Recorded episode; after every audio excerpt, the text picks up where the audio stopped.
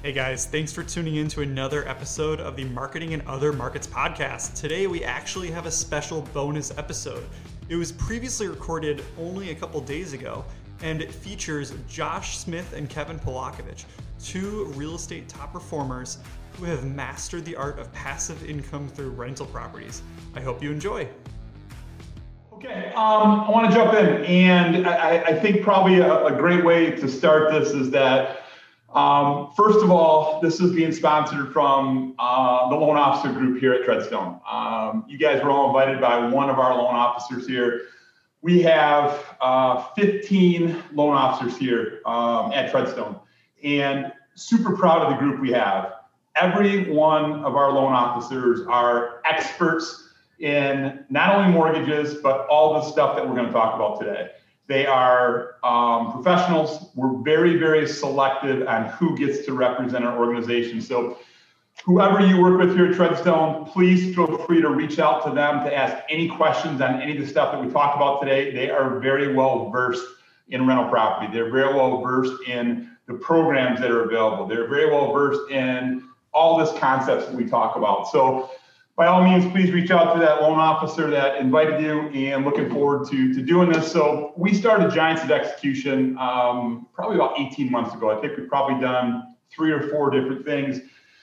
Matt came to me and said, hey, would you and Josh be willing to share your story uh, regarding rental property and how you've been able to acquire the properties you have um, over the period of time we have? And after a little pushing, uh, finally agreed to yes. Um, I'm an open book. Uh, I hope those of you that know me know I'm an open book. Josh is an open book. We have made a ton of mistakes over the last 12 years. We've done some things really well. We've made a whole bunch of mistakes. So we're going to share a little bit of our story um, in what we like to joke about a, 12 year uh, overnight success story, right, Josh? 12, 12 year. Right. 12 years overnight, overnight, just just like that. Lot, lot, lot, of, lot of sleepless nights along the way, but some, some really exciting things. We've been able to, about how many doors or units are we up to, Josh?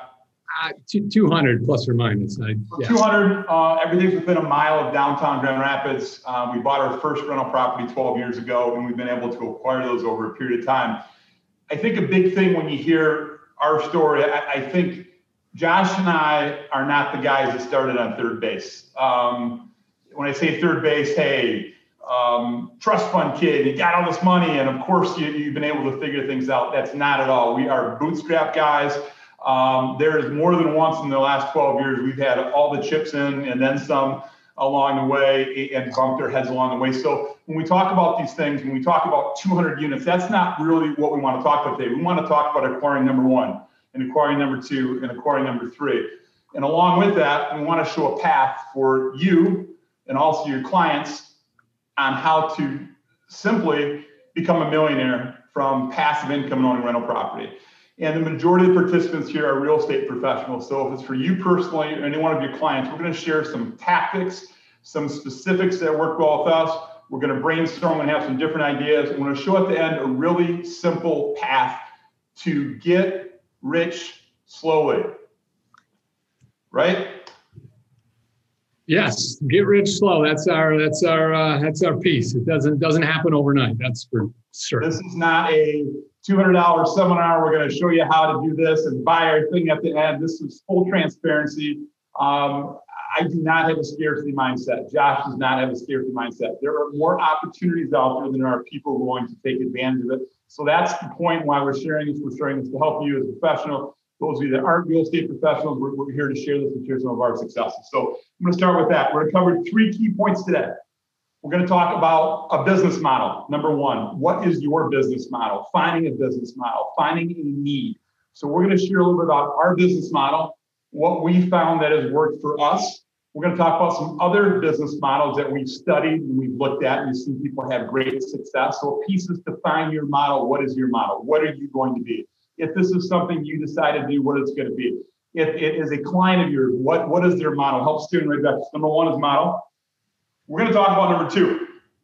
It is all about debt reduction. It is all about debt reduction. It is about getting your getting the mortgage paid down free and clear as, as fast as it is. I'll give you the extreme example. Josh and I own about 200 properties. it is a side hustle for us. We own 200 properties and it is a side hustle. So if you think I buy one, I buy two, I buy three, I buy four, then I'm going to ride off in the sunset, it's going to be great and everything's going to be awesome.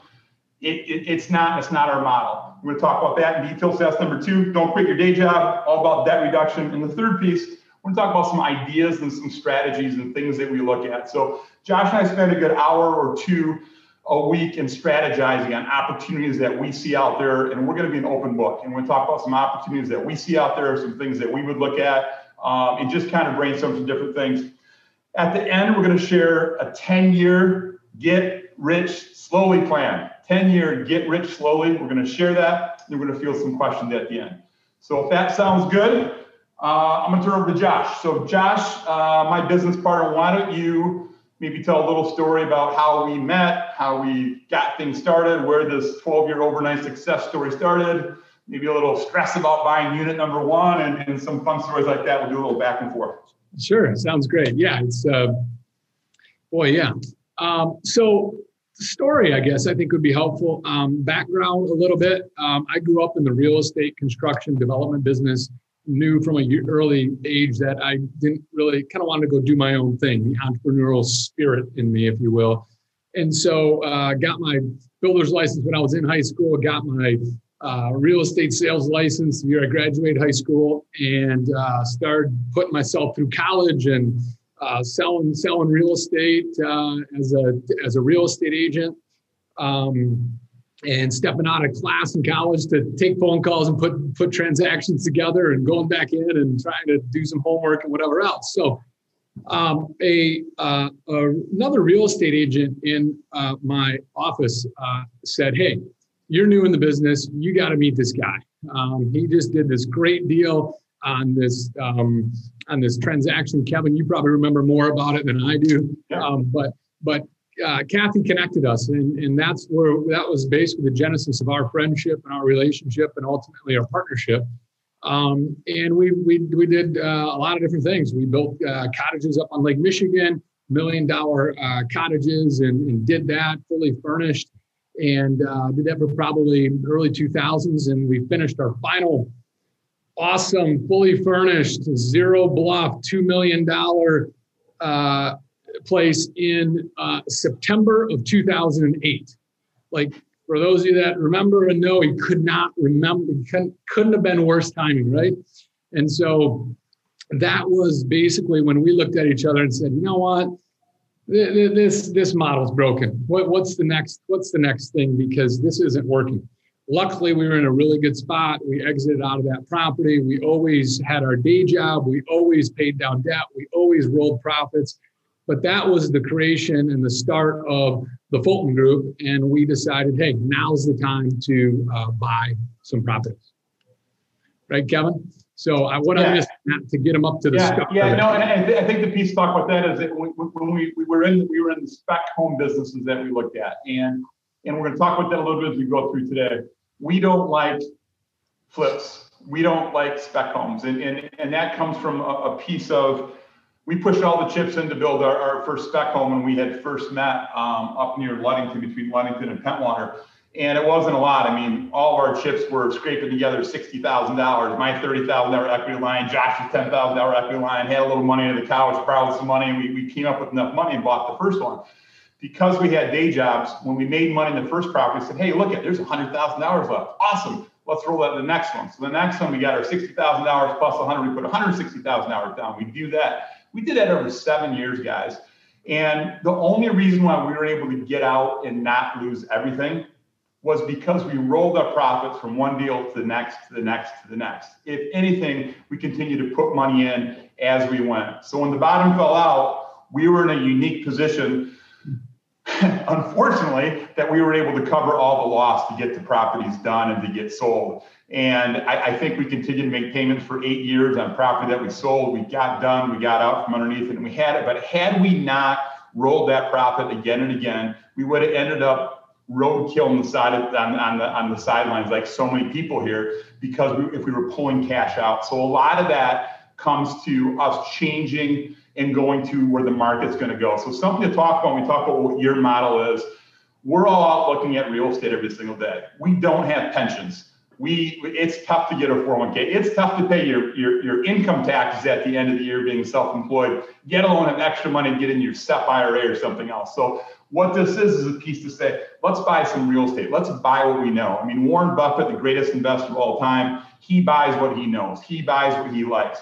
You guys are looking at real estate every single day. So, so find something and find your niche. So for us at that time, 12 years ago, we looked around and um, I've been in the mortgage business for coming on 20 years. For the first eight years, I looked at a lot of rental properties and I got really close a lot of times and I decided not to do it. And I didn't do it because I didn't want the water heater phone call. I don't have the heart to evict someone and throw them out in the street. I just, it just wasn't something I wanted to do, but I looked at deal after deal after deal. But the market put us into a spot that you had to buy. It had it gotten so ridiculously low that it, it was a time to act. So as we looked at some different models, we decided our model was going to be to chase after um, a group that we thought was underserved in the market. And the group underserved, if you think about Ann Arbor, um, East Lansing, you think about these big colleges, you think about these as college town.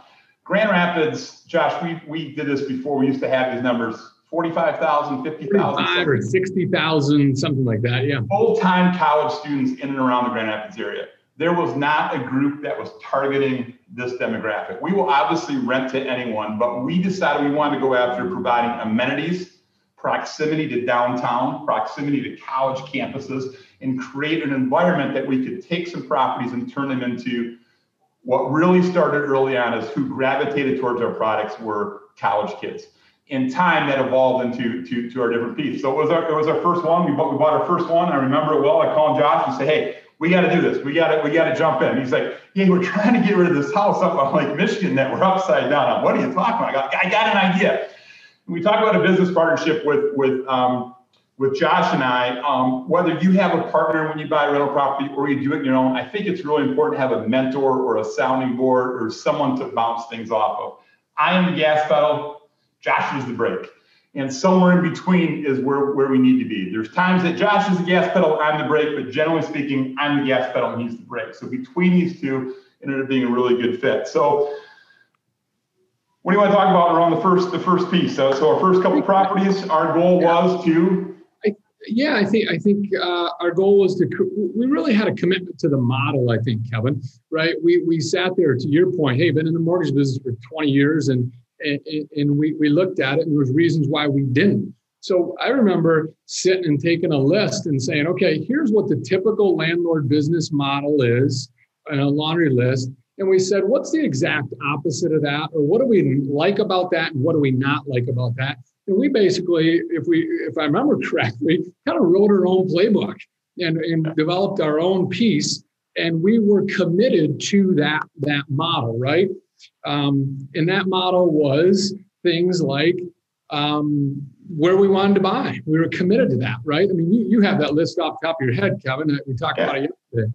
Yeah, I think where we wanted to buy, uh, what we wanted to buy, find our model. So, a little history lesson. Uh, for those of you who've been in real estate a long time, you know this. For those of you who haven't, 2008 and 9 were brutal. You've read about it, you've seen it, the, the whole deal. It, it was, there was blood in the streets. The question was, how deep is the blood? Um, it was bad. And the typical rental model has been, and people still teach this, you probably go pay $400 to hear this lesson that I'm going to give you here in a nutshell. This lesson is what led to the crash in 8, 9, and 10.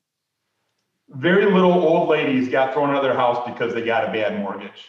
The majority of foreclosures, especially in this market, were related to landlords who were highly leveraged who ran a business of let's do the minimum we can on this property to generate some cash flow. Let's stretch our payments out 30 years. Let's never pay down the principal. Let's live off of cash flow. So when you're living off of cash flow, if I got one property I'm making $200 a month, awesome. Let's get 20 properties. What could go wrong? 20 properties at $200? Oh my gosh, I'm in tall cotton. Life is great.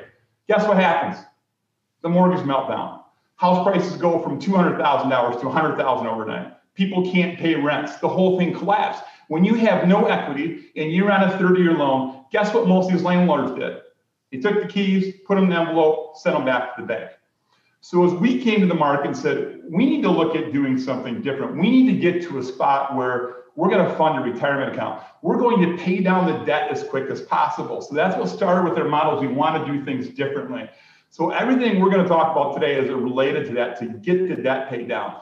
I do not know what the rental market looks like 10 years from now. Josh and I feel really good what the rental market looks like over the next five years. In the next five years, we're going to be darn close to being debt free. And so if rents go from 2000 to 1000, guess what? We're, we're, still paying the bills. We pay taxes, insurance. If rents go up, rents go down, we're still okay. So we knew early on that was a piece that we wanted to do. So let's walk through. Let's walk through. Um, I think we should share a couple different models that you and I have looked at. Then let's talk about what our models are, and then kind of our our pieces. So we'll go back and forth and kind of talk about a couple of these. I, I think I think the one one of my favorites when I studied landlords before I bought my first rental property I found a guy that his model was he wants to rent properties that tenants are there for 15 years, 10 years, 15 years. He only wanted to rent to people that were going to treat their home, treat that rental property like it was their own home. His expectations were they mowed the lawn. If the plumbing was broke, they had the plumber fix it. If there's some little thing in the house, fix it yourself he was willing to take a little less money in rent for a long-term stable quality tenant that was going to own that property like his. And he had 10 or 15 properties that he did this with. And over those 15 years these tenants of him who turned over very seldom paid his mortgage off. So that was a really interesting business model. That was one that was one that jumped out to me. You know josh we didn't even talk about this as we prepped for this call. We didn't talk about the Mr. Brigger story and, and, yeah. and, the guy and the guy with the pickup truck and the, the, the multi-millionaire next door. And we said 12 years ago, oh my gosh, if we could own 20 properties like him, wouldn't that be something if we could do it? And he was the millionaire next door. So what other models that we've seen and looked at and things that you've seen, Josh? Um, yeah, I mean, there's the uh, the short-term model that I think has been didn't necessarily exist when you know 12 years ago, but the Airbnb short-term rental model, vacation uh, home model, fantastic model. We've uh, we, have looked at that. It's not our model. Um, one of the things we've learned, and we kind of joke about this, is because we're so committed to the brand, the model, the the neighborhoods, the community, our product, and, and what we do what we've learned is we are really, really good at that from years and years of exercise and practice, but we suck, like are terrible at what we don't know. And that's a that's a that's a model that that we don't know, but I think there's know some people that are having some great success with that model. Yeah, and, and so I, I did a vacation for a couple weeks uh, in Arizona. I rented a, a, big Airbnb Airbnb for a couple weeks and had family there. And I, and I called Josh, and it was one of our regular meetings. Hey, what opportunities are out there? I said, hey, this Airbnb is really something. I, I think there's something here. I think you have to find the right area, you have to find the right piece. If you do this right, your rents are higher. Bills. But I'm going to tell you something. The internet wasn't working. Guess what? I didn't call Comcast. I called the landlord and said the internet's not working. The gas grill didn't have didn't have an extra propane tank. Um, the TV wasn't working. Like all these things that when you rent a property, the, the, the, the tenant's responsible for that now you're responsible. So in exchange, for higher rent, it's more turnover. You've got a, the sheets and the laundry and the cleaning, and it's just it's a different piece. But it's fascinating when you look at the numbers and what they can be if you can run that effectively, because the rents are substantially higher when you break them down to a daily or weekly basis. One of the big things to worry about in that, uh, obviously, and we'll talk about that at the end of, of what we see as opportunities out there, is making sure that compliance and zoning allows for that. Um, the piece I like to look at is think about taxi cabs 10 years ago and what a push there was and a pushback there was to allow for a, uh, what do you call it? Um, order up my car, Uber or whatever else. And what a big push that was. And it was such a change. Right now, Uber is super commonplace. Get your phone order Uber. 10 years ago, five years ago, it was no, you can't. You have to taxi cab. Municipalities fought that. Right now, on these seasonal, weekly, daily rental type things, who's fighting that? The municipalities are fighting it. The neighbors are fighting because they don't want uh, uh, uh, the turnstile people coming in and out. So making sure that the municipality allows this, making sure the condo association allows it, making sure all that stuff, and that model just doesn't change overnight. So, so that is that's a model. I'll give you another model that we're not good at, but I, I have seen others really good at it. it. It's it's utilizing the government programs that are out there uh, to help people um, get into housing, uh, whether that's Section Eight or, or, different government models. Very few of our properties, um, our rents are higher than what the Section Eight allowances, so we don't do a lot of Section Eight. But not because we wouldn't, because the numbers just don't typically work out. We're happy to rent to anyone who wants to pay, pay, pay the rents that we charge. Um, but the interesting piece is it's a completely different business model. You need to understand that system. You need to understand how the checks come. You need to understand what the tenant's rights are. You need to understand what your rights are as a landlord. And we're not good at that. We haven't done that. We don't have a lot of experience. But I watch some operators that are really good at that business, and their money comes every single month. guess what? The federal government's paying every single month. So that's a big thing. And that's a model. If you get into it and study it and you understand it, that, that's one. What else do you have from different models that we've seen? Uh, I think it was about it. Three or four different models there, Kevin. Yeah. Um, um, I'll tell you. I'll, I'll, give you. I'll give you one right here. It is. Um, it's a guy uh, that one of our loan officers worked with for a lot of years here, um, and it's probably one of the nicest things that was was ever said to me. One of our employees here at Treadstone was buying a house, and they had a lot of anxiety over it and, and some angst.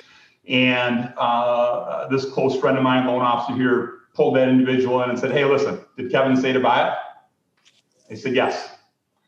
Okay, cool. Um, buy it. You go, what do you mean? If Kevin said to buy it, buy it. This loan officer here at Treadstone is a millionaire. And he said, I am a millionaire today because Kevin made me buy my first rental property eight years ago. I now own eight rental properties. His portfolio is worth $1.5 million. He owes $500,000 on that that is going to pay him an annuity the rest of his life when this is paid off. That he's making ten to fifteen thousand dollars every single month rest of his life, and he has a one point five million dollar asset. One of the nicest things that anyone has ever said to me. So he says to me all the time, "Hey, I'm so thankful for, for, for you for, for teaching me that." And I say, "Wade, I talk to people like that all the time, and very few of them take action. You took action, you made it happen." Awesome job. So um, I think that's a model. So for him, he found an area uh, in town that he liked a lot, bought another one, bought another one, bought another one. So his group of properties he owns maybe um, nine properties all within a mile of each other. So and, and, and, and very much along that that model of someone that's going to come in, move in, stay there, be there for a longer period of time. So that's a little bit of that. Let's talk about our our, our model and what our model is. So so our model is we talked about a model where you don't have a lot of turnover, where you have a tenant that's going to be there maybe for 10 years or 15 years. And that really was intriguing to me. We went to a different model. We went to a model that we're going to give more amenities. We're going to create some things like uh, great appliances, off street parking, some different things, proximity in areas we're in, but we're going to ask for a higher rent. In exchange for that higher rent, we have a number of obstacles. So the obstacles are if you're working with young professionals, college kids, that younger demographic that gravitates towards our product, they turn over faster. And when they turn over faster, the downside is you got to move people and move people in and out a lot. So that's a big thing. So one of the things as we walk through our model, we need to be ready for quick turnovers and have groups coming in and going. So one of the big things we want less moving parts and higher quality items. An example would be we chose to put granite in all of our uh, all of our properties. We have granite in all of our properties. My wife said to me, "We have Formica in our house, and you had granite in your rental properties. This is ridiculous." So we found a cost-effective granite, and we looked at that because the wear and tear, because a cigarette burn doesn't get on the countertop, or a toaster, or it leaks, or the sink's leaking. These are little things that these are little things that have less moving parts. We have very little carpet in all these properties. I mean, little to no carpet. Why? Because those wood floors, while they cost more originally, it's quicker for the turn time. What else, Josh? Uh, yeah, I mean that's another like when you say wood floors, it's three quarter inch solid hardwood floors. Uh, the LVTs have come a long ways since 10, 8, 10 years ago, but solid hardwood floors. They're easy to sand, buff, and polish. Um, Kevin, your college experience was a little bit different than mine, so you had a better insight to this when we were building this. Yeah, but... yeah. Josh, Josh, was building spec homes, and I was doing keg stands, so uh, those would be a little bit of the difference between between the two of us. But to that point, yeah, you had the experience to say, "Hey, we're going to do all electric stoves because you got that smooth glass top." And my, I don't necessarily love cooking on electric smooth top, but I'll tell you, they're a lot easier to clean than the macaroni and cheese and whatever else between tenants pulling out all the gas components and pieces of that. No microwaves. We don't we don't have microwaves because the handles break, the buttons break, the the things blow up in there and they're a pain in the neck to clean. My kids, my kids don't put a paper plate over the spaghetti sauce. So surely our tenants aren't going to put a paper plate over the spaghetti sauce. And you know what? It's thirty dollars for a microwave at, at, at Walmart, and someone's not going to rent a property because we don't have a microwave. Um, another little piece, we we uh, we pulled the garbage disposals out. We stopped putting garbage disposals in. We got sick of maintenance calls to pull beer caps out of out of garbage disposals. Um, think about those of you who have kids. Go to your kids' bathroom that they use and open up the drawer where the toothpaste is, and what are you going to see in the bottom? It's a bunch of toothpaste and it's gunk and it's yuck. And even though you had a shelf liner and it's still it's still leaked. These are your kids in your house that you're in charge of. Imagine what a for college kids or young professionals, whatever, come and go. Imagine what those cabinets look like. So, literally, in our bathrooms, we have a lot of open shelving in our bathroom. Use a Rubbermaid container, put your stuff there, close it up, less moving parts. Our doors, tired of fixing drywall repairs from a door handle going through the back, the drywall from a door being opened up too much. So, we put big blocks and rubber grommets on the back. So, for our model, these are a couple little things. Another one is, is you don't have to have every house painted different on the inside. We have our standard spec paint colors. If I need to touch up a property on Main Street or South Street or North Shore, it's literally the same paint color. It, it, it doesn't change. It's the same paint color. So I think finding your model, finding what it is, um, we have to have off-street parkings. Off-street parking, it's a big thing. 95% of our properties have off-street parking. Uh, we look at as we get into urban infill and people move in the area, want them to have parking. We want to be less disrupt, uh, disruptive in the neighborhood. Um, we generally buy properties where our surrounding landlords are their surrounding landlords and it's a, a rental area. We've owned some properties in the past where maybe it's more owner occupied and our tenants kind of stick out like a sore thumb. We, we don't want to be we don't want to be um, an issue for the neighborhood. We do not have problems with small yards. Small yards mean less lawn to cut, less space. We don't have a problem with busier streets. Busier streets are fine. It doesn't bother us. What else did you have on that list? Uh, I think you hit it. Busier streets. What I was just going to say. Um, you know, bathtubs. We don't have a lot of bathtubs by design. So if we're going to renovate a renovate a bathroom, um, showers are uh, you can get, especially in some of these older, smaller homes, you can get more efficient with with those with those designs. So. Um, so one of the things in our demographic we've got to work with a lot too is that maybe you've got some student loan money coming in. Maybe we need to pay in advance or give someone a little grace and a little latitude because we want to pay a chunk of money at a time or stretch it out. We allow for tenants to send four checks in, four separate checks to make up the total amount. So there's different things, but the whole point of that is figure out what is your thing um, and, and, and take a look at that. Um, I think those are probably the biggest points. So the big takeaway on this, what's your model? What's your model going to be? You cannot be all things to all people. I think it's really important to find what you're good at and go after that and try it out and try it out once. And if it works, wash, rinse, repeat. Older people remember this commercial. Wash, rinse, repeat. The pro commercial. Uh, yeah, I, I think I, we should probably stay here too, Kevin. It's we built a fantastic team. Got 18 people that come come work this business and work for us every single day. And I think that's another piece of our model is that high care, high customer service, professional. Uh, you know, look at the Google reviews type of type of a thing. So just we're on it. So yeah, fantastic. I think I think we covered that. We're we're we're biased, but I think we covered that well. Well, here's the thing we wouldn't be in this business model if the market didn't allow us to get into this business model. The market created an opportunity that we took advantage of. Um, I'm a Grant Cardone guy. I listen to Grant Cardone. He's a little obnoxious at times, but there's some really good stuff there. And I like what he said. I'm saving. I'm saving a bunch of money. I don't know what I'm saving for yet, but I'm saving a bunch of money.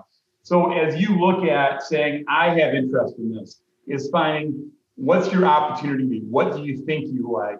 What are you studying? What are you preparing for? So for me, it was eight years of looking at deals coming across my desk. Wow, I could probably swing by and this a couple thousand dollars floating around. I could probably especially back then, I could do a, a zero down crazy uh, stated income program or something like that. But but I didn't do it. So I continued to study, continued to look. Um, I knew I wanted to be in the space at some point. I also knew that I didn't want to be in the flipping business. I learned that as Josh and I got into business. Didn't want to be in the flip business. I didn't want to be in the spec business because the piece of this is this. Really simple. Would you rather make $30,000 once? So for Josh and I, gets divided by two. We pay capital gains on it. So at the end of the day, I'd rather make something than nothing, but that's option one. Or would you rather make $18,000 a year for the rest of your life?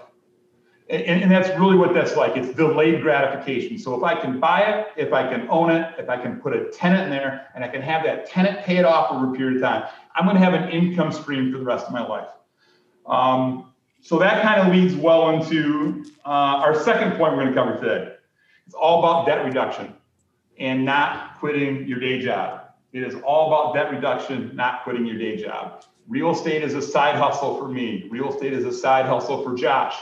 I spend four hours a month in the business right now. Josh spends more than that in the business right now, but I spend about four hours a month right now. It is a side hustle for me. It is a side hustle for Josh. So I think that's a big thing. So there's really four ways of making money in real estate. And we'll talk about those. We'll talk about debt reduction, everything else. But the first thing, depreciation. So you're going to buy a home. Um, we're going to let it grow in value. Um, same way that I looked at candy bars the other day at the grocery store. I go, what? A dollar fifty for a candy bar? These people buy those for fifty cents. Now I feel like an old guy talking about fifty cent candy bars. My parents told the same story with five for a dollar. Anyways, in the same way, the house is going to appreciate value. The house is going to move up in value over time. It will appreciate. At what time and what space, but it will appreciate. Our model. When we went and met with bankers, hey, we want to refinance this loan, we want to get these done. They didn't allow us to build appreciation in our model. Appreciation is the cherry on the top. I don't think you should jump in to a property planning on appreciation. I think appreciation is the cherry on the top. I think if you say appreciation is going to uh, grow at a level that hopefully surpasses inflation, I think that's great, but it's a cherry on the top. So that's number one. Number two, you buy property for cash flow. I don't like buying property just for cash flow. I want it to be cash flow positive. I want to get to the spot that we can pay debt down. I want to get to the spot that that it, that we're making money, that we're not losing money. Number three, uh, tax savings, and number four, our big piece is loan pay down. Our piece is loan pay down, loan pay down, loan pay down, loan pay down. That's our big thing. We want to cash flow enough to pay our loan down, continue to pay it over uh, over a period of time.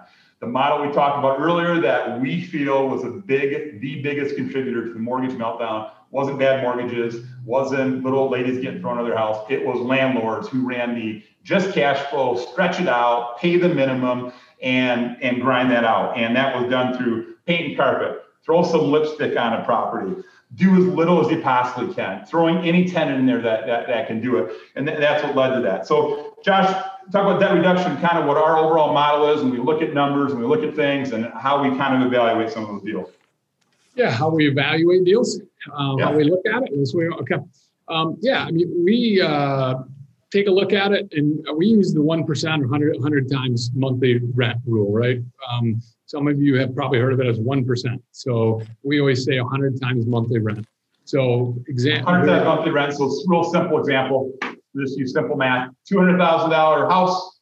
You get two thousand dollars a month, 2,000 divided by 200,000 is 100. So everything else being the same, if you just collected rent for 100 months, you would be at your, at your $200,000 fully improved number. So 100 months of rent is what we said for years. 1% is effectively the same thing.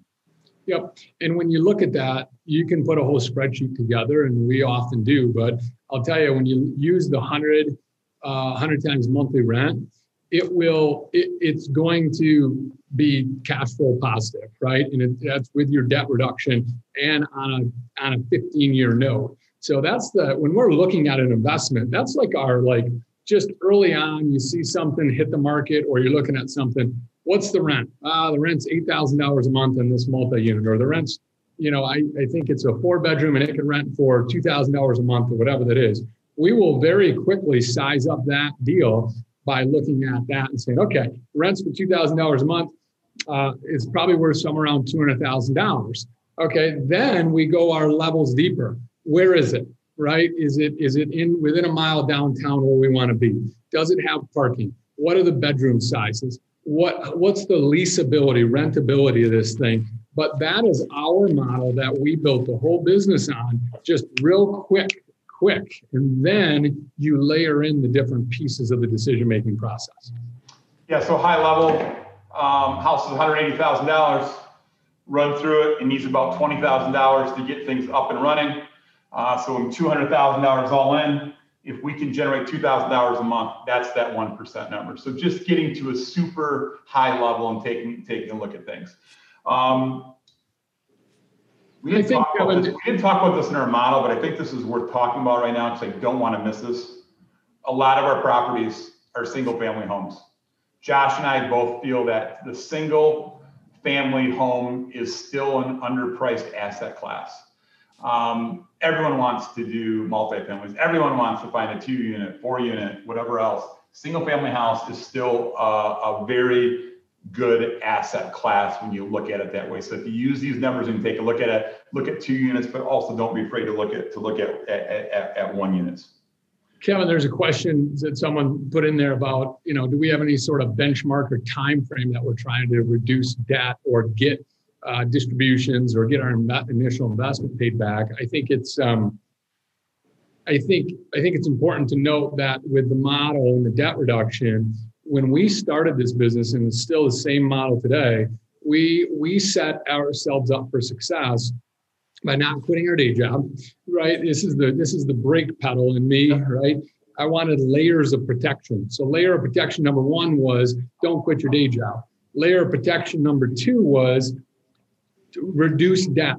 So I think you know what 11 out of the last 12 11 out of 12 months for the last 10 years, you and I have had good day jobs because we write checks into our business every single month.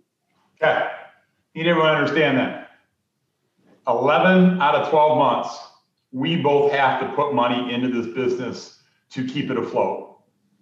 And the reason is because we are so committed to debt reduction, we would rather err on the side of being committed to being debt free in another six or seven years will be about 85% debt free.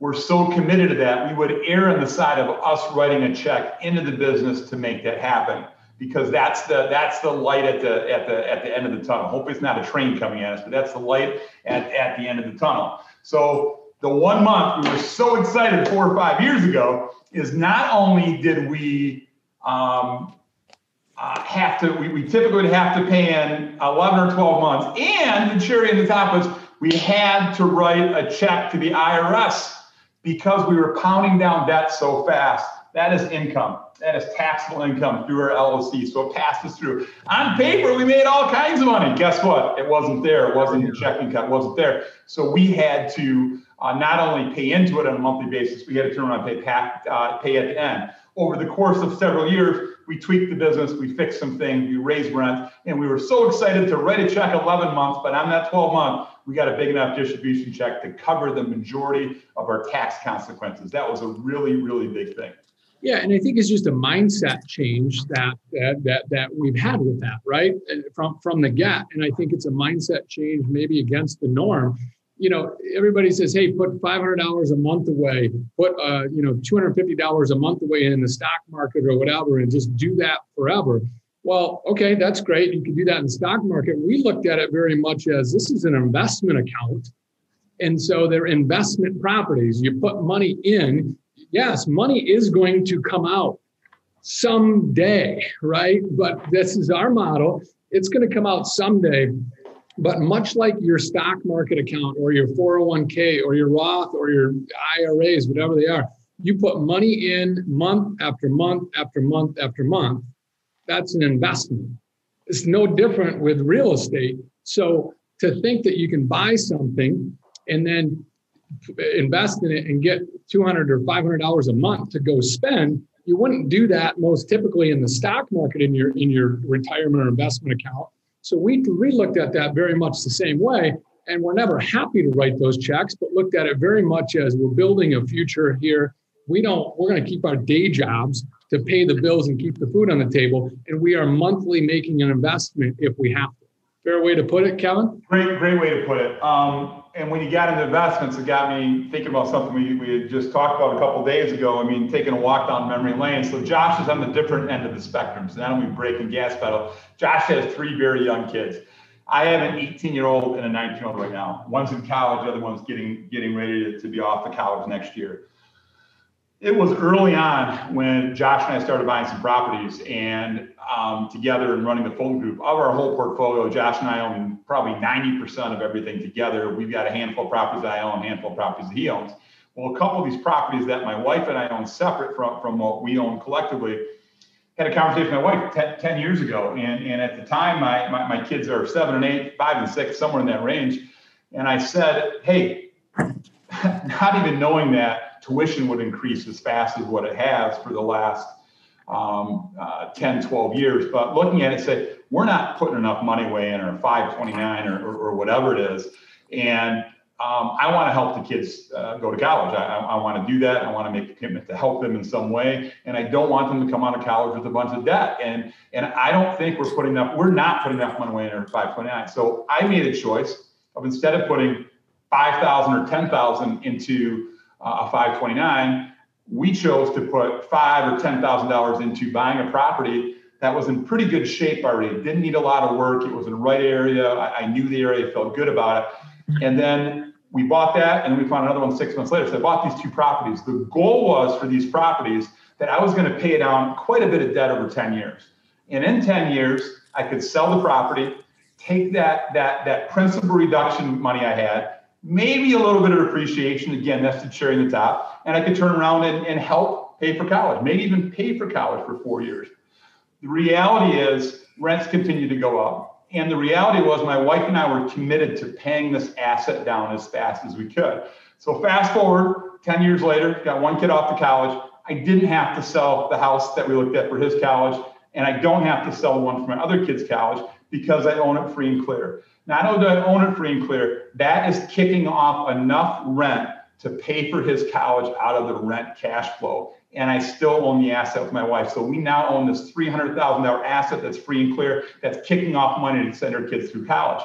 So that's an example about being committed to investment. So yes, I had to write checks in month. Yes, I had some down months. Yes, I had to put the new furnace in. Yes, I had to do these things, but I looked at it as an investment. Instead of a 529, I used leverage to buy that and to pay that down.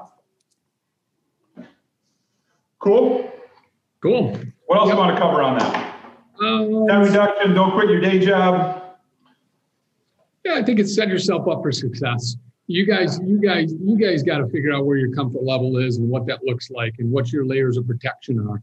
Those are just the two layers of protection that we chose. Kevin said a bunch of times the appreciation. Never built it in the model. Quite honestly, Kevin, we don't even think about that now.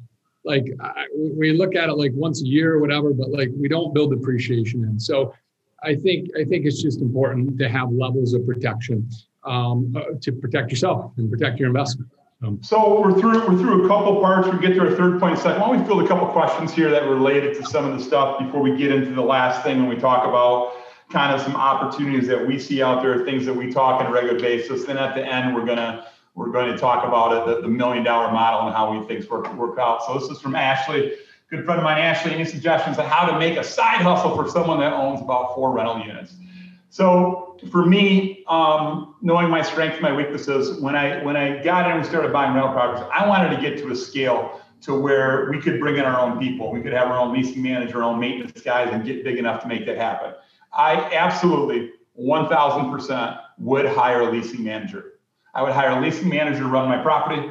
Um, the reason why I'd hire a leasing manager on my property because I have a good day job. It is a side hustle. I want to dedicate an hour a week, two hours a week, a few hours a month to do that. So I would want to look at the numbers and say, find a good leasing manager who can run that property and manage that property. I want to have regular meetings with that with that manager. Here's the downside of a property manager compared to Josh and I being able to manage it ourselves. No one cares about your property more than you. Why, why, why am I getting a better return on my uh, TD Ameritrade account uh, trading a couple dollars in my financial advisor. I'll tell you why. I care more about my money. I look at my money every single day. So that's kind of the downside. You guys probably all know property managers out there. I think it's great to find a property manager to hire it out and outsource, outsource it. Maybe you want to sweat equity to do work in between tenants, do different things, but I think I think finding someone is is is a good piece. Josh, your thought on that? Yeah, I think you, you hire a property manager, and I think you interview a couple, two, three. You find a good one. I think it starts with setting up and being committed to your business model and knowing where where your properties are, what they are, um, and finding a property manager that is also values what you value. Um, but I also think, you know, yeah, you got to you got to manage your expectations on that and set that relationship up for success from the very get go. If I were working property manager, I'd ask them, I'd ask them how many units do you have vacant right now you're trying to rent. I might even secret shop them and call and say, hey, this is uh, Joe. I'm looking for a four bedroom. What, what, what do you have out there? if this property manager has a bunch of vacancies, how's my property going to be any different than any other vacancy? So I, I think that's big. Uh, question from Sherry: How do you determine what improvements to make um, from a budget standpoint? Also, with your college areas, do you accommodate house function, change rooms, etc.? So couple things that what we found in our business model is that having when you have three or four different individuals running a house together instead of uh, instead of a, a family group. I mean, if my 10 year old kid, hey, that's your bedroom, and eight year old kid, that's your bedroom, that's it. Don't complain about it. Tough luck. When you've got three people or four people sharing prop, sharing property, you want to make sure that your amenities are similar. So for us, it's less about the, the size of the bedrooms as the bedrooms are the same size would be would be one thing we've looked at. Um, as far as the budget and the things we do, we are good at making investments of things that are going to pay off down the road. The granite countertops, the wood floors, the bumper on the back of a door, uh, a good concrete driveway, less moving parts that's going to cost us less over a longer period of time. So we will invest in things that are going to last for a long period of time. Like we love doing a concrete porch on a house, a big concrete porch. Why concrete instead of wood? Less moving parts. Cost more up front, but it's done and it's done and it's fixed. No one's going to fall through and it's not going to break. A cigarette's not going to burn in it. Whatever it is, is that those are the things. What, what else do you have along yeah, I, I, think, I, I, think we have uh, deep market knowledge and market study because of uh, how we study the market all the time and because we have a couple hundred units. Um, but I think we missed something too a little bit, and that is that when we built this model, we said if we wouldn't live there, we wouldn't rent. And so, uh, Sherry, I think that's a piece that when you talk about what improvements you're going to make, what would you like to see in a property? Uh, and what is that? What's important to you? Because most typically, what's important to you and what you value, uh, tenants are going to value as well. So, really, really, really big thing in our business model. If we wouldn't live there, we're not going to rent it. We have bought properties before that I've walked in and it was squalor. And we bought it, tenant in there, it's rough. It is, it's like someone should have called child social services for it. On paper, that property was great. On paper, that return was there. On paper, I should have done nothing other than we should have continued to grind out rent.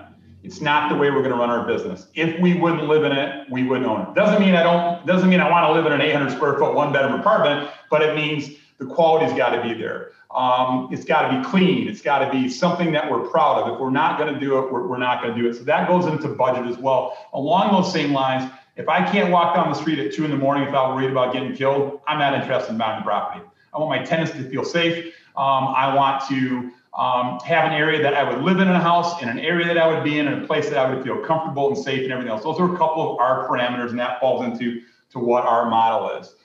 Um, we build new homes, so that's a great question. So um, the question from Paul is, um, you build new homes. How do those investments compare on paper after five years to buying and, and rehabbing? A couple years ago, the answer was it was a lot easier.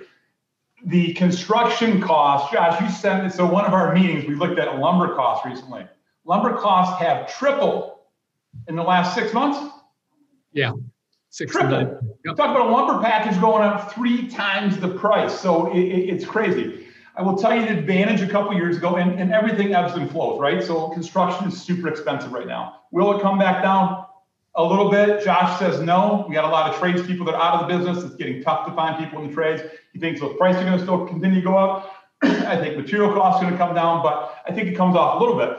The advantage of building in our model is we're building something with less moving parts. So, so an example is um, one of the properties we built. It's a raised slab. So we we build it, and it looks like every other house in the neighborhood. It doesn't have a basement. And here's the thing: no one's ever come in and said, "I'm going to rent your house because you have a basement or you don't have a basement." So we built without a basement. That probably saved us what ten thousand dollars. Yeah, 10, 15,000 bucks. Yeah. 10, 15,000. In addition, when we poured that floor, guess what we did? We stained the concrete floor. So the first floor is that concrete industrial look. So now we don't have floor coverings, we don't have wood, we don't have tile, we've got concrete floor. So little pieces like that. Um, we, we put the windows we wanted, and we put the furnace we wanted, we put the we put the everything built we wanted, and we really made a space that we could build three exact size bedrooms or four exact size bedrooms. So the maintenance costs are next to nothing on these because they were built really well up front. That's the, that's the biggest advantage.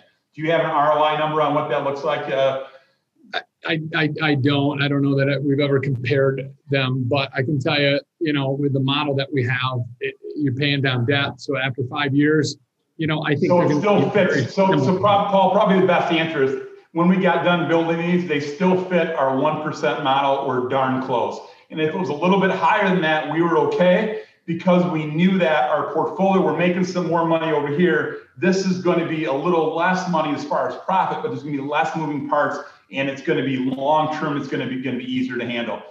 Uh, as far as the specific property manager, uh, Ingrid had asked that. If you guys have someone for her that you recommend, I think it's great. Uh, I don't have a specific property manager uh, that I recommend. Um, I don't have anyone. I think there's some great ones in town. I think it's probably like um, divorce attorneys or probably like financial advisors or probably like mortgage loan officers. There's good ones and there's bad ones. Um, I think just finding who, who meets your needs and vetting them, I, I think, is uh, super important. Um, funding. Let's talk about funding. Are we, fund, are we funding all our own down payments or using other people? All right, so let's talk about funding. So we talked about this early on. Had some people click a little bit later. Josh and I did not start in third base. We are pull yourself up by the bootstraps more than once in our, our, our, our last 12 years in our overnight success story. We have been all in, all the chips on the table. So, from a funding standpoint, this is how we piece this together. We built this off of about $150,000 of debt. Yeah, something like that. $150,000 in debt, maybe 200, and I'll tell you where the sources came from. The sources came from a loan from my 401k. The sources came from all the equity I could squeeze out of the house. The sources came from all the money in my checking and savings account, and the exact same thing from Josh. We were so sure that this was the time to do it. We pushed it all in and we did it. When we ran out of that money, went to my parents. And I said, Mom and Dad, hey, I want to borrow some money. Sure, honey. How much do you want? No problem. Like, okay, Mom and Dad, you're heading towards retirement. I, I'm, I, am paying you a 10% interest rate. Oh, honey, you don't need to pay us 10%. Just give, I, I am paying you 10%. Not only am I paying you 10%, when I borrow $100,000, I am signing a note and a personal guarantee. Josh is signing a note and a personal guarantee. The next level that I did with a couple investors, I gave them a quit claim deed to the house. There is no mortgage on this house. They trust me enough to lend me $100,000 at a 10% interest rate I need to trust them enough with a quit claim deed that they're not going to go down and record the deed to the property, and I, am out of this thing. When they got paid back, I paid them their money, paid them the interest. So if it took a year, I paid the hundred thousand plus the ten. I paid one hundred ten thousand dollars back, and I said, "Hey, can I get my quit claim deed back because we need to refinance this property?" And I ripped that quit claim deed up. Um, had a buddy from college that had done really well financially, and I talked to him. I go, "Hey, you interested in putting some money to work?" He goes, "Yeah, what, what five, six percent." I said, I'm paying 10. He goes, You don't need to pay me 10. I go, I'm paying 10. This is going to work well for me. It's going to work well for you. So he's someone that I've reached out to over the years when we were jammed up and we needed a little cash, we needed to get to, to get something done. So literally it started with 150 of our cash, 401ks, retirement, and home equity lines of credit, and we built it. The pieces to buy it, fix it, refinance it. You can talk about years ago, hey, it must have been great to buy those properties really cheap and do that work. Let me give you the downside of what happened years ago. Do you think any bank wanted to lend any money to a couple knuckleheads like us that got this great idea? We're going to own some rental properties and it's going to be great. We're going to go after this asset class and we think it's underserved and it's going to be great. The answer is hell no. They just got done foreclosing on hundreds of properties in their portfolio. It was the number one thing they talked about at all their branch meetings or their their, their, their senior meetings, like how many properties that what are we gonna do, how are we get rid of these. The last thing to do is give us any money. So if we got someone to give us money, which we did, it was only after we paid cash. It was only after we renovated, and it was only after we had a signed lease. It was only after we collected the first month rent. In addition, property values were crap. Even after we finished it up, and they would only give us 60% of what we had into the deal. So we ended up upside down every single one of these deals. Compare that to today. If you could scrape up 100 and let's let, us let us say let's say um, do some math, uh, $180,000 house. You find some way of buying that, whether you get a mortgage for the 180, put down a, a, a 25% down, you buy that, you, you borrow some money from a friend or family member, you get $20,000. Six months later, you look at properties every single day. Six months later, you can refinance that and get cash out up to 75% of the appraised value. We all know that a fully improved, nice house in a market like this where buyers are tripping over each other, it's not beyond the realm of possibility to buy it for 180, put 20,000 into it, appraise at 250, get 75% of your money back, and you only have $13,000 into the whole deal. So there's advantages and disadvantages where the market is right now.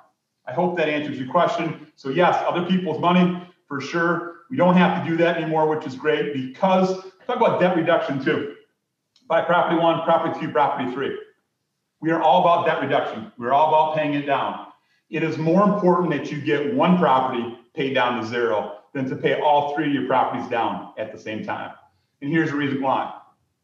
The bottom falls out, something bad happens, life happens, whatever it is. You can sell that one asset that's free and clear, and you can take that cash and move it. You can go get an equity line against that one property that's free and clear, and you can use it. And even if the value goes from 200,000 down to 150, you can still borrow on that asset that's free and clear If you've got three properties that you've paid down equally over time and equity drops and the market changes and some catastrophe happens, you can't access that cash.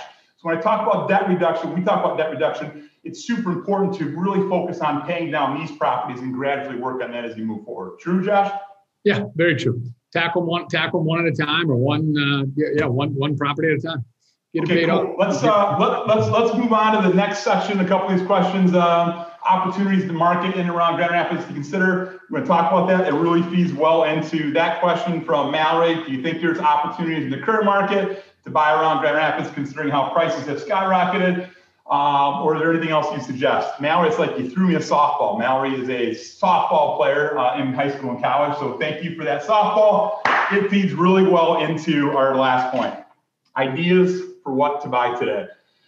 So we have time in our calendar to meet and to talk and to brainstorm, to talk about the business at a high level. What's going well? What's not going well? Our, our internal joke is TFG is the Fulton Group. What, what are we right now? TFG 6.0? Yeah, 8.5, 8. whatever. So it's like, hey, we're going to redo it. It's, it's, it's TFG 2.0. And then we change some things around to 3.0 and 5.0 and 6.0.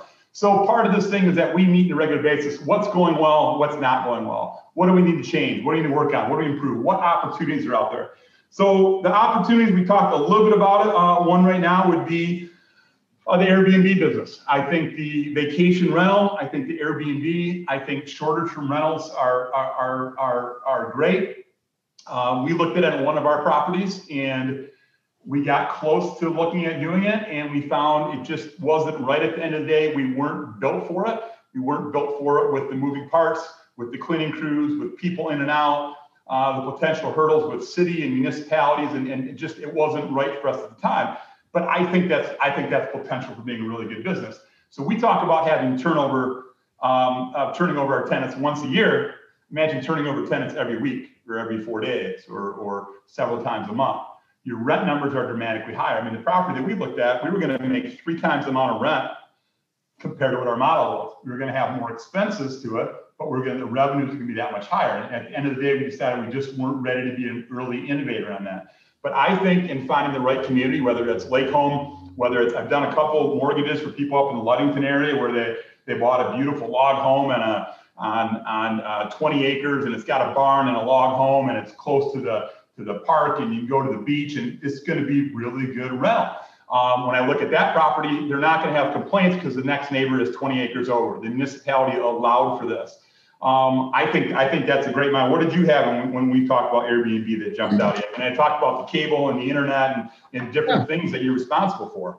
No, I think I think it's a great model. I think you need to be built for it. I think you need to be committed to it. I think you can build a brand within Airbnb. You guys have all seen that. If you go to Airbnb, you know you can see how one owner owns three or four properties and they have the same West Elm decor or the same whatever. So whether yours is country western or West Elm or 20 acre parcels or riverfront properties and get a collection of three or four of them to Kevin's point about the propane and the cable and whatever, just whatever that model is, be committed to it, figure it out, be smart about it, less moving parts. But I, I, I love the model. It's just not our model. Um, I'll tell you another, I'll tell you another piece in what to buy today. Josh got asked this question a while back, and I'm going to ask you questions. I know someone asked you this and you stewed on it for a couple days. Josh is the thinker. So Josh was asked, if you could go back 10 years ago, what would you have done? And his answer applies to the market today. But what would you have done if you could go back 10 years ago and buy properties again? would have recognized that I would have bought we would I would have bought more properties that were in better shape that cost more than what we did. We were buying properties and looking for the lowest of the lowest of the lowest type type deal to fix up and and renovate. Today, I think a lot of us might be in that same mindset trying to look for that. Reality is, I'm relatively certain over a 10 year horizon. Let me ask the question do you think homes are going to be worth more 10 years from now than they are today? I think everybody would say yes. And, and especially so, in certain areas, if you can identify an area, if you doing what you do every day, is it close proximity to 131? Is it 96? Is it people moving out of the city? Is it people moving into the city? So taking your unique perspective and what you look at every day and say, where do I think this market's going to do to outperform? And maybe buying something that you pay more money that needs less work, that you're going to play a little bit of depreciation, but it's still cash flows. Yeah, and even if you're wrong, you didn't quit your day job and you're reducing debt, you're paying down debt. So I don't think you're going to be wrong. Everybody on this call is professionals. You guys know those little market pockets where the opportunities are. Don't be afraid to, to, to go and buy some stuff, even if it's a little bit higher price, a little bit better condition, a little bit whatever. Uh, create that market. So there's another one. High, high, higher end, higher end properties. So uh, so we've we've looked at this. We've talked about this. Is there a model for a three hundred thousand dollar furnished house that gets leased on shorter term rentals to the Spectrum Health of the world or other corporate uh, accounts or doctors that are moving in or what's the spot? Can you go buy a heritage home that would cost you a million dollars to build today, but you can buy it for four hundred thousand dollars? And can you get four or five, six thousand dollars a month in rent on a shorter time window? Pay that debt down, own that asset. Um, we look at house prices. The point in here about house prices skyrocketing when you look at our average mortgage amount and our average price here in West Michigan is dramatically lower than most of these other parts of the country that are great places to live, like West Michigan is. And if you look at that and say, are our prices going to come down? Or our price is going to catch up with the rest of the country? I feel like our price is going to catch up with the rest of the country. We've got a great airport. You can telecommute. Why, why live in Chicago and, and, and live in a $400,000 house? I mean, the, the, amount of people that are moving to this area say, oh my gosh, I can't believe what I can buy for only $400,000. So, yeah, we did a study last week where I looked at um, county by county, the three or four county region around here, and said, what's the average, what's the uh, nationwide average home sale price? And what is the county average home sale price? And you look at that and you're drilling down on that a little bit and saying, where, where are those opportunities that the average national average sale price was 325 or whatever, and I forget which county it was, whatever, Newaygo County or Ionia County, the average sale price was, uh, you know, 190,000 or whatever the numbers were. I don't, I don't have them, but looking at opportunities like that and going out um, is, is, a, is a big, big opportunity. We've looked at live work units in the past where we get a couple apartments upstairs maybe an office space uh, lower downstairs. We looked at micro units, small housing. Small housing was all the, the rage before COVID. Is small housing still the rage? I mean, it, it, if you don't have a space to, to, to work remotely and be on your Zoom meetings and everything else, is that case? It's probably not. I'm glad we didn't go all in on micro housing. We've talked about that over the last couple years. Super small houses, super small footprint, super efficient. But but that might be a model that comes back at some point. People want to have less of a footprint, and less of a footprint means a smaller house. Um, you know that, that that's a piece that that, that we had looked at. Um, Fully looking at areas that are underserved. So, so what's underserved? Where is the market going to allow you to buy? To say, I want to get in this, I'm going to look for something that's underserved. Is, it underserved uh, commuter area that's 20 minutes outside of Grand Rapids that, that's got highway access? Um, is there an area in some of the rural cities that say, boy, as expensive as house pricing is getting here in Grand Rapids, can I go buy in a little bit more of a rural area? And can I plan? Is that going to appreciate faster than Grand Rapids on a run up? Is, is a, I mean, friends of ours that live in Atlanta or or California or these different markets that are these major commuter markets where they've got an hour commute. Guys, 20 minutes isn't that far of a commute when you look at what the rest of the world does as far as the morning commute. So maybe there's some opportunities in some bedroom communities and areas that you know outside of the market.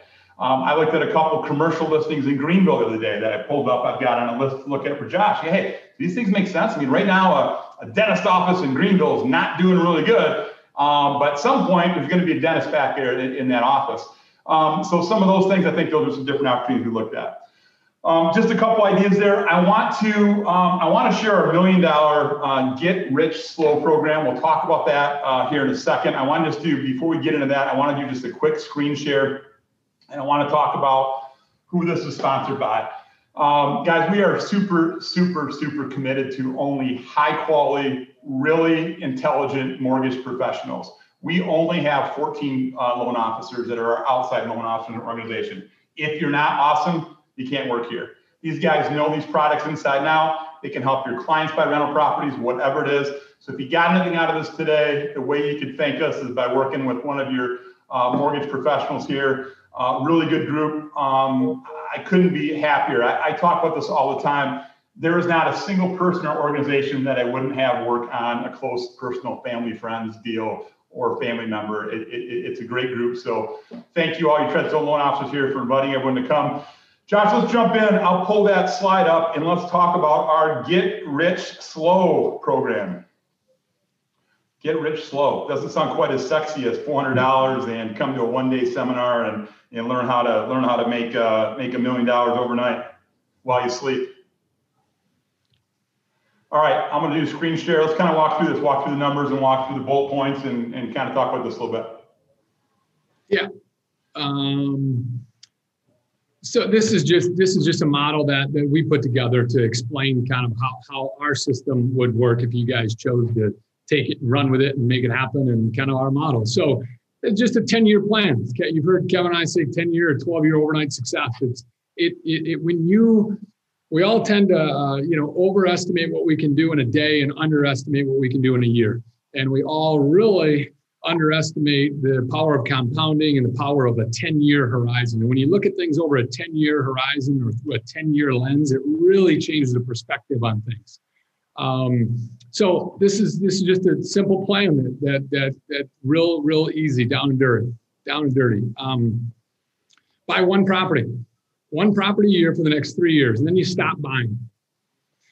All the properties being bought at a value or have a value of about two hundred fifty thousand. Put twenty five percent down on each one, so you got a starting loan about one eighty seven. Guys, the, the the you guys are smart, so it doesn't mean mean that you need to put the 62.5 cash down and save it and figure that out. You can put some sweat equity into it. You could use your smarts. You the, could, the same math that I used earlier, Josh, was buying a house for $180,000, doing a mortgage on it, um, get the lowest down payment you can on a single family house.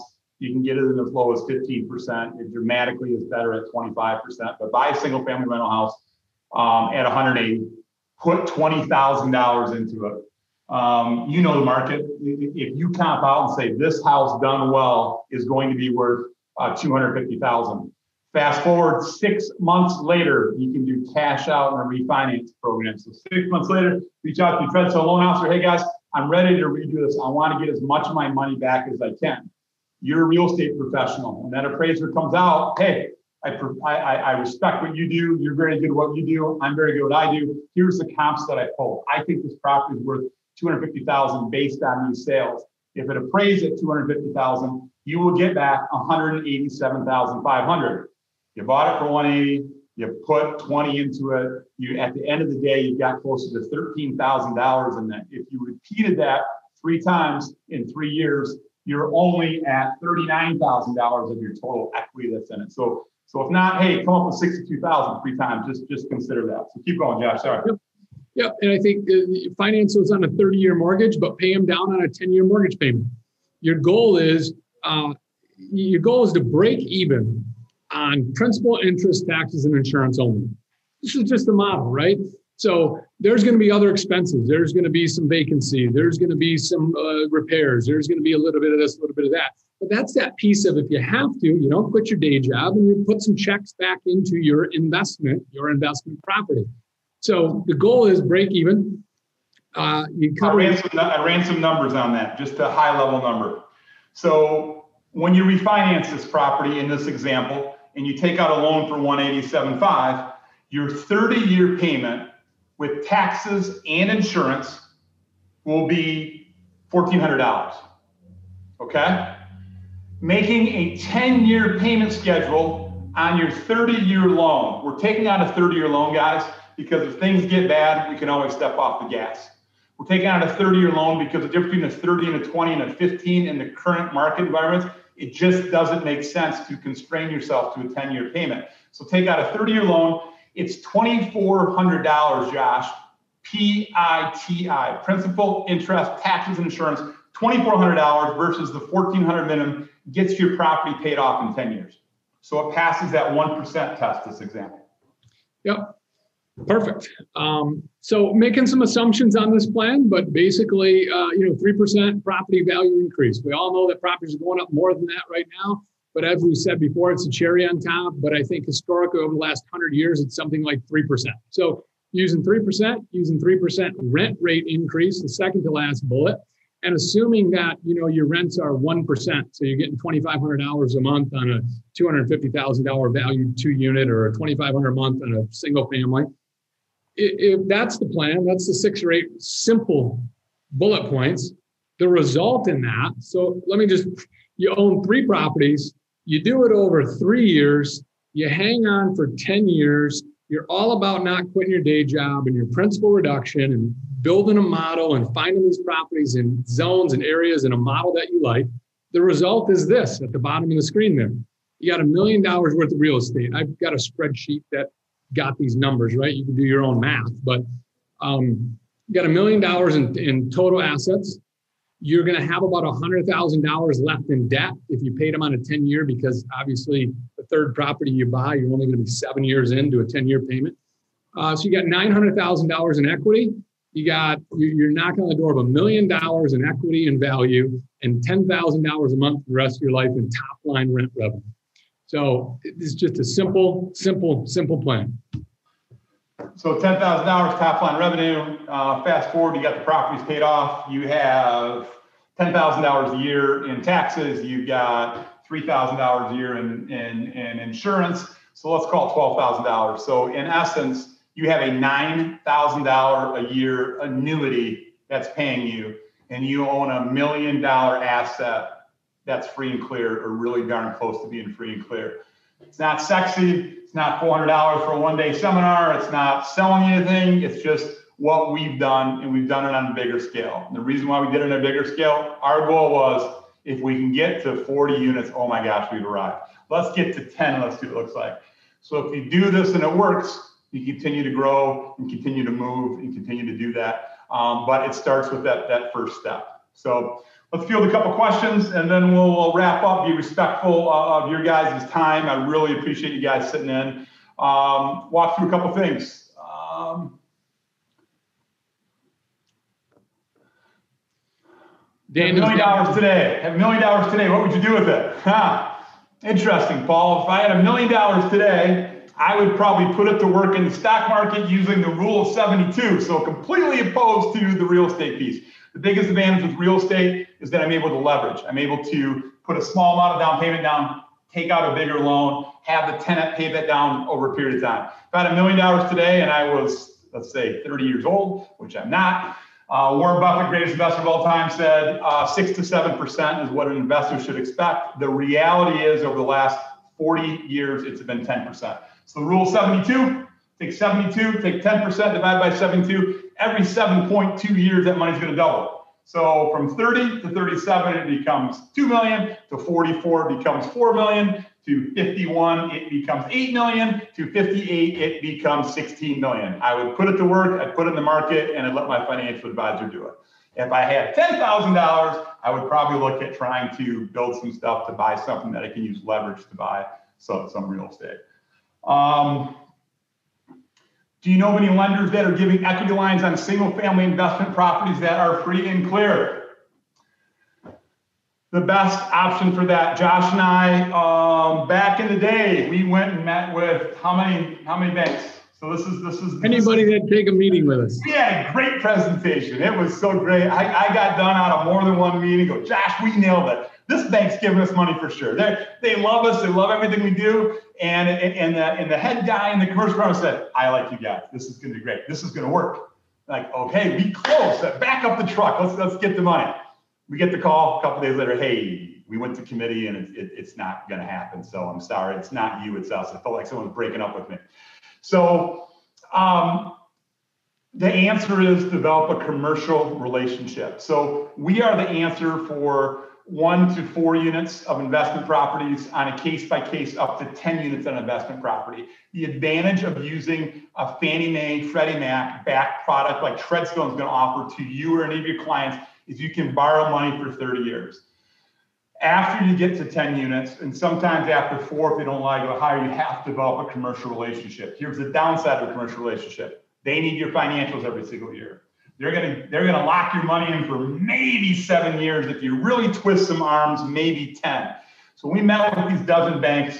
10 of us told us no. Some of them did it really nice, some of them did it really bad. The couple that stayed with us, we stayed with them. So we have developed a relationship. The great thing about um, the commercial loan thing is that most of these commercial lenders, so if you go to a smaller community bank, commercial lender, they have some signing authority. So there is a chance that they will give you an equity line secured by a single family house or a rental property if you own it free and clear. The way that I would pitch it, I got this property, it's worth 200,000. I would like to sign a personal guarantee and I'd like you to give me $100,000 that I can borrow and I can use on a regular basis. If you develop a relationship with the commercial lender, there is a decent chance you can get it. If they don't do it, go to the next bank, go to the next bank, go to the next bank. Like us, we went to 12 different banks, and two of us said yes. So that would be my suggestion on, on getting any equity out. The second piece of that is you can do cash out on investment properties. So instead of borrowing at four and a half on a variable interest rate, if you're committed that I own this free and clear, I want to get the money out and I want to go put it to work, lock it in. Lock it in at a at a three something interest rate, locked in for 30 years, and take that money and put it to work somewhere else, and know that you're going to have set structured payment. You put that money to work somewhere else. So that might be a little workaround there. Um,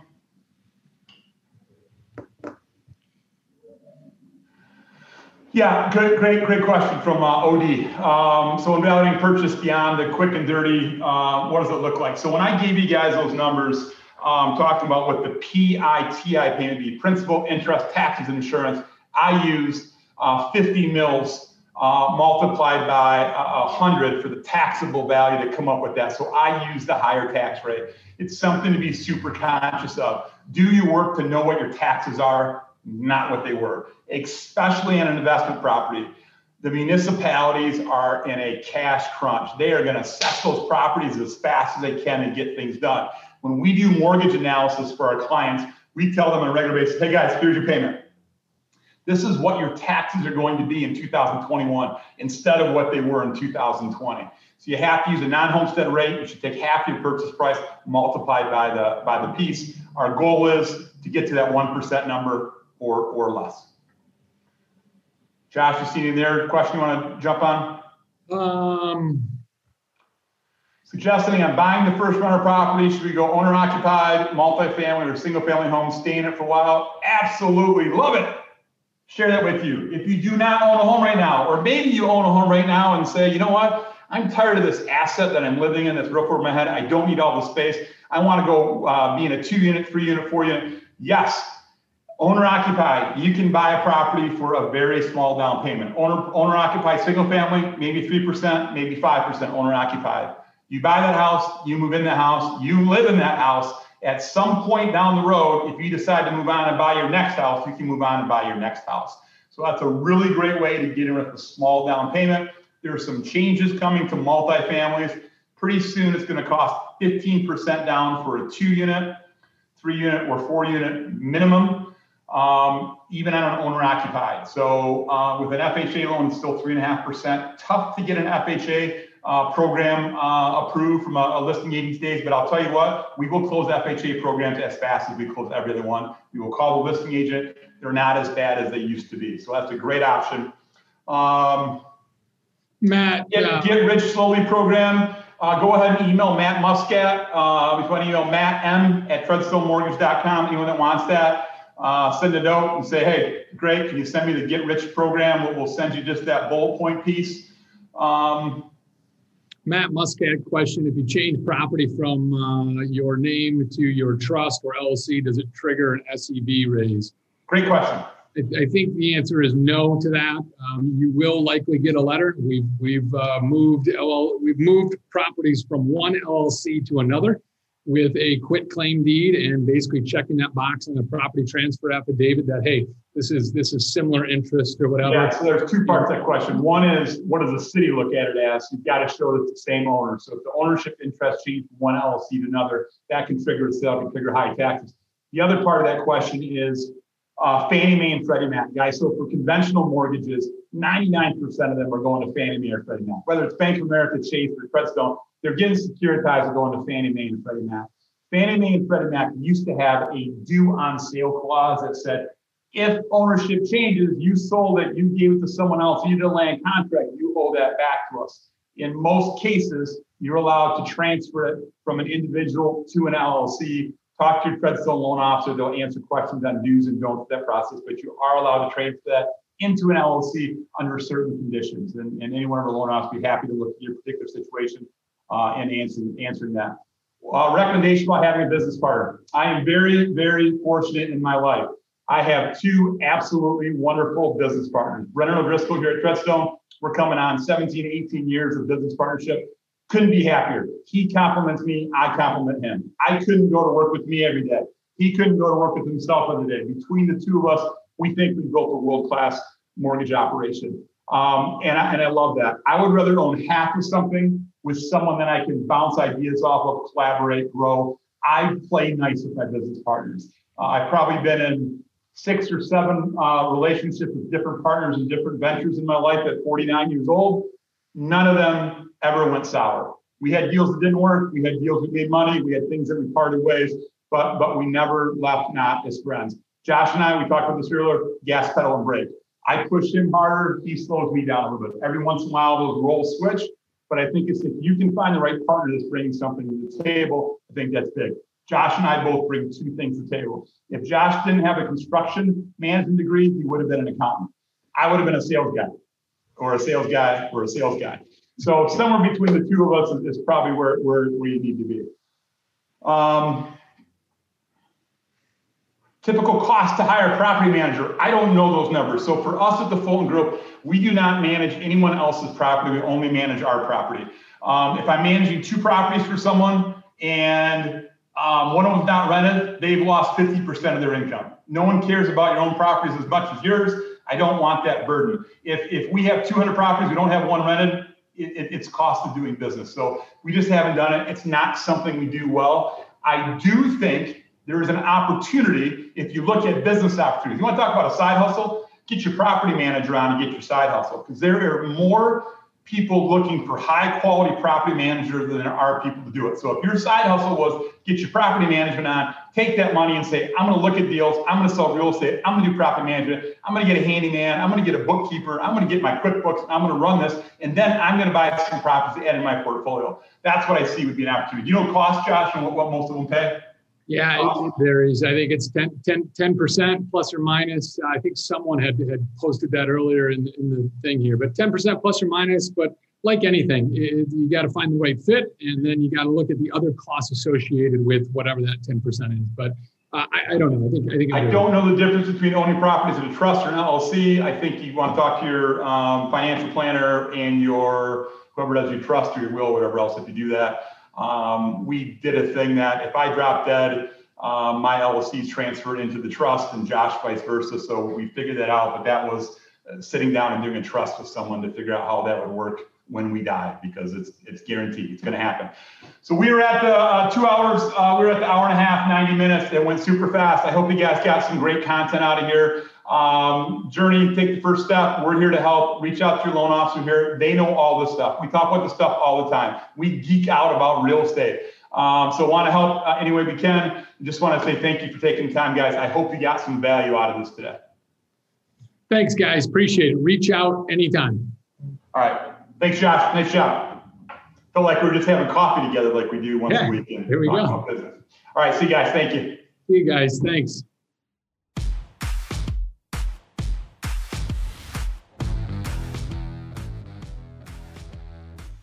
Thanks for tuning in to another episode of Marketing in Other Markets.